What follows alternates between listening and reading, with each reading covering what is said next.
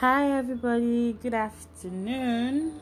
Trust your day was fine because mine was splendid.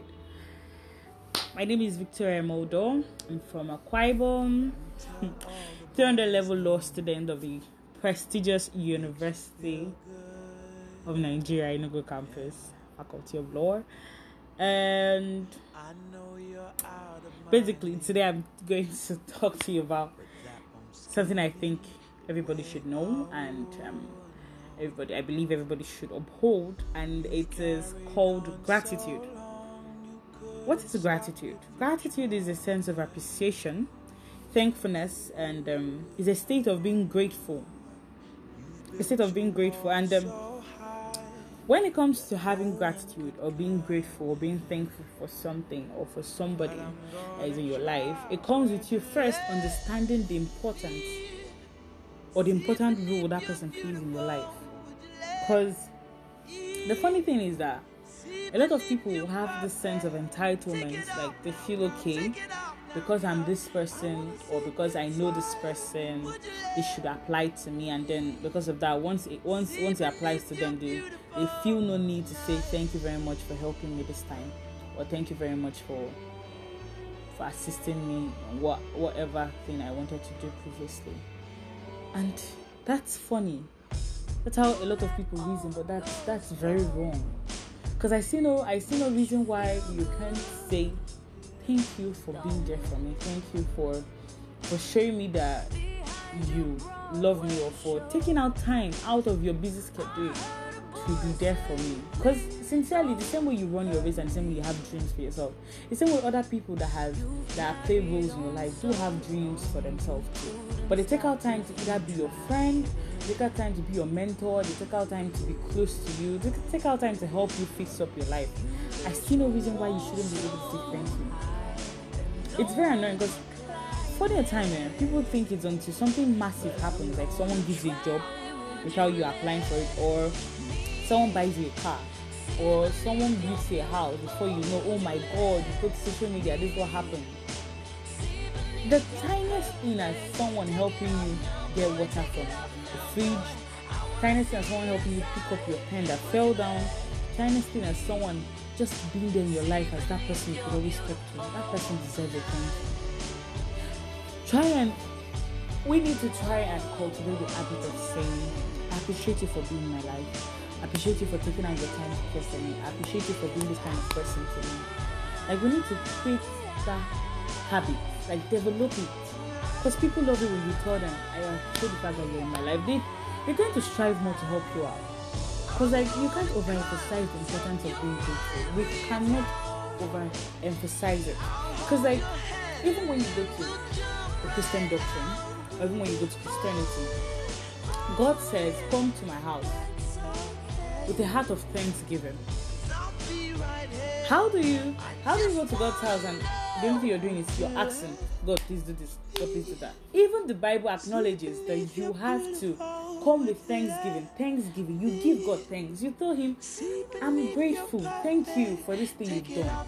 And the best way I always say the best way to be able to be grateful and give thanks to someone who has done something for you is to reflect on what that person has done, to try and um, examine the importance and what would have possibly been the result of the person not doing it for you.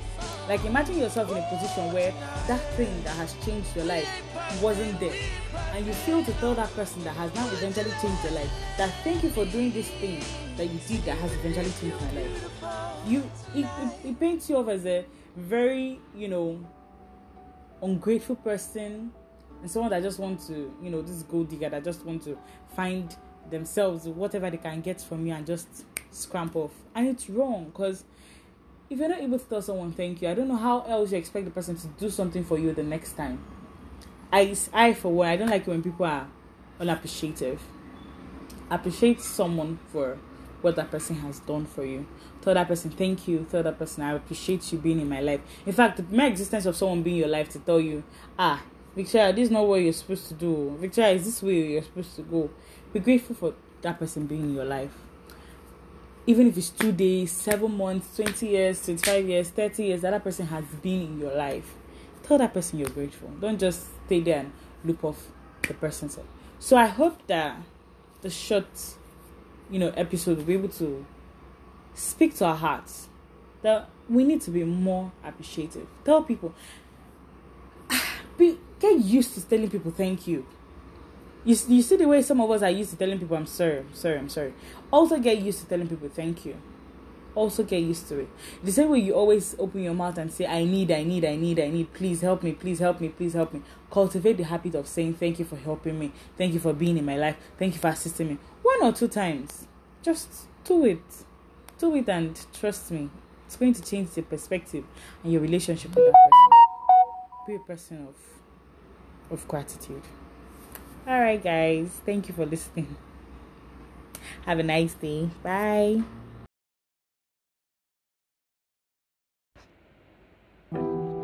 Hello, guys. My name is Justice Alili, and some of you might know me, but some of you might not. Um, but I'm a spoken word poet, and I like to think myself as a poet in search of satisfaction. And the word the word satisfaction today I feel like is far fetched because humans generally are insatiable beings. But I feel like true satisfaction is gotten when we actually find that thing we love doing we attain some level of contentment and happiness in ourselves because we feel like we've found our self worth. You know, our life has more value when we pursue our dreams, and it gives more meaning to us when we actually attain those dreams. And I have been opportuned to love, and I'll tell you that love is a beautiful thing, you know, you know, because yeah, I've experienced it, and contrary to popular beliefs these days, who say that love doesn't exist, man. Fortunately for me, it exists because I have felt it in the highest form. I think it reminds me of my first love back in 2015 when I felt like I didn't deserve anything good in life and God just brought this beautiful, perfect, yet imperfect girl my way and she taught me things that I've never I never imagined would be possible, you know. She unlocked some limitations in my mind and helped me grow as a person and in my heart. It was love in the purest and truest form, you know. So that was a beautiful experience for me, and I had to hold on to that feeling even after we separated. Yeah we separated on a good note and everything but i think destiny separated us. It took us it took our paths on different ways. So um i think she she went abroad and then i went to school and you know but I, I would say our relationship ended on a bad note. Everything is cool, and today she's my best friend, and she's about to get married. She just got she got she just got engaged like I think um, two weeks ago, and we talk every time. We're like best of friends and everything, you know. And yeah, she's living her best life, and she's she's falling in love with someone other person, and then here I am that's proof that this life no balance you know. But yeah you know after after she left i held on to that love for so many years and for a year or so i never really opened up. To, i can't really say i really opened up to any other person you know per se. So it got to a point where I was frustrated with myself and I felt desperate. I felt like, okay, it's been a year since since she left, you know, and I'm still here because you know you know when, when you're in love now you make promises like eh, i'm gonna be with you forever. Our love is gonna stand tall. All those kind of things you know all those promises. I thought i was gonna marry her that we're gonna meet someday all those things you know. So it's crazy but yeah those were those are things that you do when you're when your head is filled up with love and all that. But at some point, reality sets in. So even while she was abroad, we still continued with the love thing, you know, with distance and all. And I was willing to go on with that. I held on to that for many years, like for many months, you know. And that was that was all I that was my lifeline, you know. It made me not to open up to anybody, but at some point, you know, we just had to agree that man, it is what it is and we have to move on with our lives you know. So after i realized that it made me desperate so i decided to go back into the market and that's when i found someone who showed me the other side of love which is like fake love you know what i mean? And she exploited me and did things to me that I can't say, you know, but I'm gonna tell you some of it. I'm gonna I'm gonna summarize that story in a poem. You know, that story of my life in a poem. And I'm not here to preach or some do some motivational speech. I'm just here to pour out my heart and sow true poetry because that's what I know how to do best. So, I have two poems today, and both of them are personal stories. So, I'm gonna start with this one, so enjoy.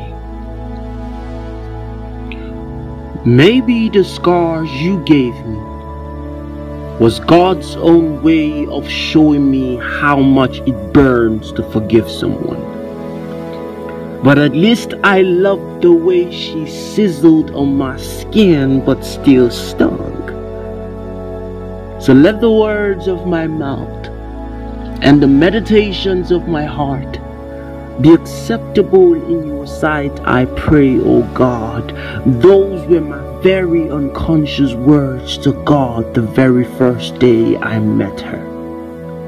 Long legs, short skirt, breathtaking cleavage, beautiful curves so perfectly made beyond faults. When I beheld her face, I knew she was the angel I had been praying to God for since kindergarten. And each time she spoke, it's as if time took a pause to listen, yet each time she walked, it's as if the cosmos slowed down itself to take note of her every move. They say no one is perfect, but she was too perfect. It felt like her skin orchestrates the symphonies of melodies as same as the beauty of her face, that it made her face sound like music and the color of her skin so elegant that it composed a melody too beautiful for one heart to sing. It felt like my heart was gonna explode. One look into those eyes, and I was totally hypnotized by her face. Because it could only take a deeply rooted Christian to resist her touch. And I was none of that. You know, I was the kind of Christian who was always within arm's reach of God's promise, but of God's power, I was clueless. I was the kind of seek and you shall find, knock and the door will be opened unto you kind of Christian. I never knew God for who He truly was, talk less of having a deep relationship with Him. So you see why one touch from her Carlos arms left me undone? Longing for a taste of that reddish fruit from the forbidden tree? There ain't nothing wrong with that. After all, we live in, a, in the 21st century, right? A place where attraction is based on anatomy and sex has been removed from matrimony. So I wanted her so bad. But there was one problem. I was a shy kind of guy. So I said to myself, the only way anything could go on between us was if she said hi first.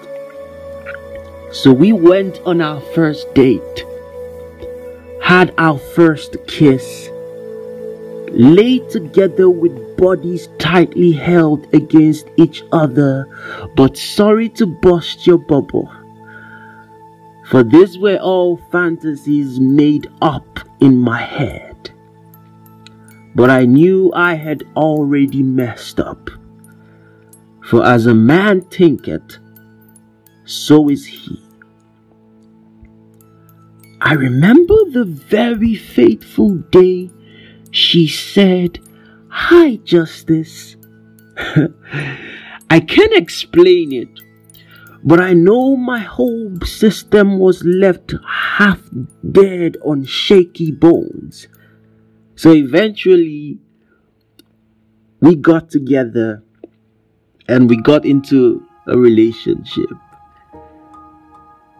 But you know, it was not until I got into a relationship with her that I began to know her for who she truly was. Girl, I've never met someone so difficult. You lay your jigsaw words on tables, your hieroglyphic heart on a scale of one to Rubik's Cube. Girl, you are a Rubik's Cube. Just when one side is figured out, the other sides are all still screwed up. When we were together, we had knives for eyes Life is spades when you're always courting your partner. And I still remember the taste of the scars on my tongue each time I started to tell her I love you too. And you know, I used to say mushy and romantic stuff like, Girl, I know you think you're not photogenic, but it's just that cameras know they cannot capture your beauty in simple frames of pixels. Why try? When I see you coming towards me, your face is the only Polaroid worth waiting for to fade in. Girl, I have not thought like that in years. You've turned me into a nervous nation your runaway words fired at my knees like twin towers on Tuesdays. I lost myself in oblivion. My heart became a bottomless pit, hoping to fill the void within. You have no idea how the simplest of words bruised me, but I stayed. You know, on her birthday, I was so broke that I had to borrow money from my guys just to impress her. You might not believe me, but at that time I bought her an iPhone 6 Plus. And when I asked her how she liked it, she told me, um, I'm gonna hold you over until the next iPhone 7 comes out in a couple of months. And I said to myself, if this or if this is all I am to you, something for you to hold on to until you scream me, I let go. I thought letting go proved I was strong. It only proved I was numb. With you, I felt fear, felt frustration, felt let down. At least I felt something. I want to forgive you, but I don't want to stay here. But maybe the scars you gave me was God's own way of showing me how much it burns to forgive someone. And you know, that cup tastes more bitter than vengeance. But I wouldn't know the worth of roses if my hands have not known tongues and my heart will not appreciate the fact that it beats if it has not escaped flat lines. Girl, I hoped in you in many ways. Mortal knees were never meant to stand. I've never loved someone so hard. It was hard to love you. So, dear Nkechi, I don't know what part of oblivion you rest in. But just know this. Even though your fake love bruised me, God's true love healed me. And from then on, my prayer has been let the melody in my heart be the melody in his heart, and let the rhythm of my heart beat synchronize with the rhythm of his heartbeat. Because if all love fails, God's love will always be true.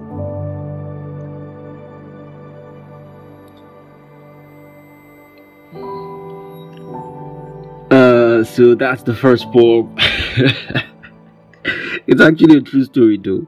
Yeah, it is. Um, everything I told you in that poem actually happened, and yeah, it's just you know when your back is against the wall and you have no one to run to you know you have nowhere to go god is always there you know. So in that in that painful turbulent time of my life when i felt i was used and dumped because you know she eventually dumped me the only assurance I had was God, you know. In the midst of my trials and everything, God, God will always be God, you know. So yeah, that's my first poem. Now the second poem is for we, you know, people have have like um wrong perceptions of love. People feel love is um in the physique in the bank account, what the guy can give you, or love is about sex, or love is about, um, or love is a competition, or love is, I don't know. People have crazy, crazy, crazy definitions of love, you know. In as much as love is dynamic and cannot be subjected to one to one person's opinion, I feel that there are some characteristics of love that must be prevalent or present in every relationship for you to know that okay, love lives here. So, before I actually got to know what love truly is in my own language, I had very, very wrong definitions of love, you know. I had very wrong orientations about love, what love was. So I'm gonna tell you about that in a poem. This next poem is titled um, Love Defined, you know. So I hope you can get something from this one as well.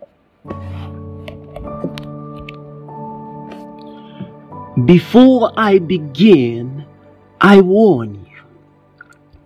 For this poem is rated 16 for the composition of its components are highly romantic, I tell you. Therefore, listeners' discretion is advised. Now, what is your definition of love? You know, I thought love was in her face. A girl so magnificent in just one gaze. a damsel, so beautiful for all her days, second to none among her peers, above my fears, I was scared that I had become a palm wine drinker, elusively drunk in this cesspool of obsession I had for her. Queen bee amongst all slay mamas. You know, she was baptized with the aroma of a perfume that coincidentally matches the same scent I perceived on Queen Elizabeth's skin at my royal invitation to dine with Her Majesty at the Buckingham Palace. And I'm also sure I found love in her smile. You know, the same kind of wing that resuscitates dry bones to rise again the kind that makes you so high below the most high that you want to rabababa, yeah? But I wish, I wish speaking in tongues would give you a vivid picture of how this forsaken heart was completely rejuvenated because each time I see her walking towards me, her face was the only Polaroids worth waiting for to fade in. And as I was walking the streets of Ogbete one day, I'm pretty sure I found love in her waistline. A landmine begging for attraction and the poise of temptation, revealing the grace in her curves. Oh, the warmth of her skin. Oh, the calm of her embrace. Like floor of rainforest with pores that sweat pride the ointment so rich in her hair that glistens like the sun. Chai. I hate to confess, but man, I was tempted to touch. Now, my guys, I know most of us were brought up with the prominent notion that as boys, our places as men is in providing for every desire. So from Gucci and Gabbana to Brazilian hair to iPhone X until the words fell. Honey, if you love me, you will buy me a Porsche as my assurance. Nah, eh? This girl chopped me well, well, until I was transformed from a big fish to an impoverished crayfish. it's okay to laugh. But you know, we got it all wrong. You know, love is not just attracted by what it sees, but captivated by what it finds within nor is it in the physique. For the things which are not seen are eternal, and love is eternal. You know, love is not just after her nakedness, but in search of her heartbeat. Nor is in the weight of his bank account, but in the content of his character. For love is unconditional. You know, love loves to give more than love loves to receive. And no matter the component, the molecular chemistry of love's being is sacrifice. Trust me, I have learnt my lesson. And next time, I promise to go after the content instead of the container. But as I end, I must say this. The true definition of love is what you deem it to be. So, like I asked you in the beginning, what is your definition of love?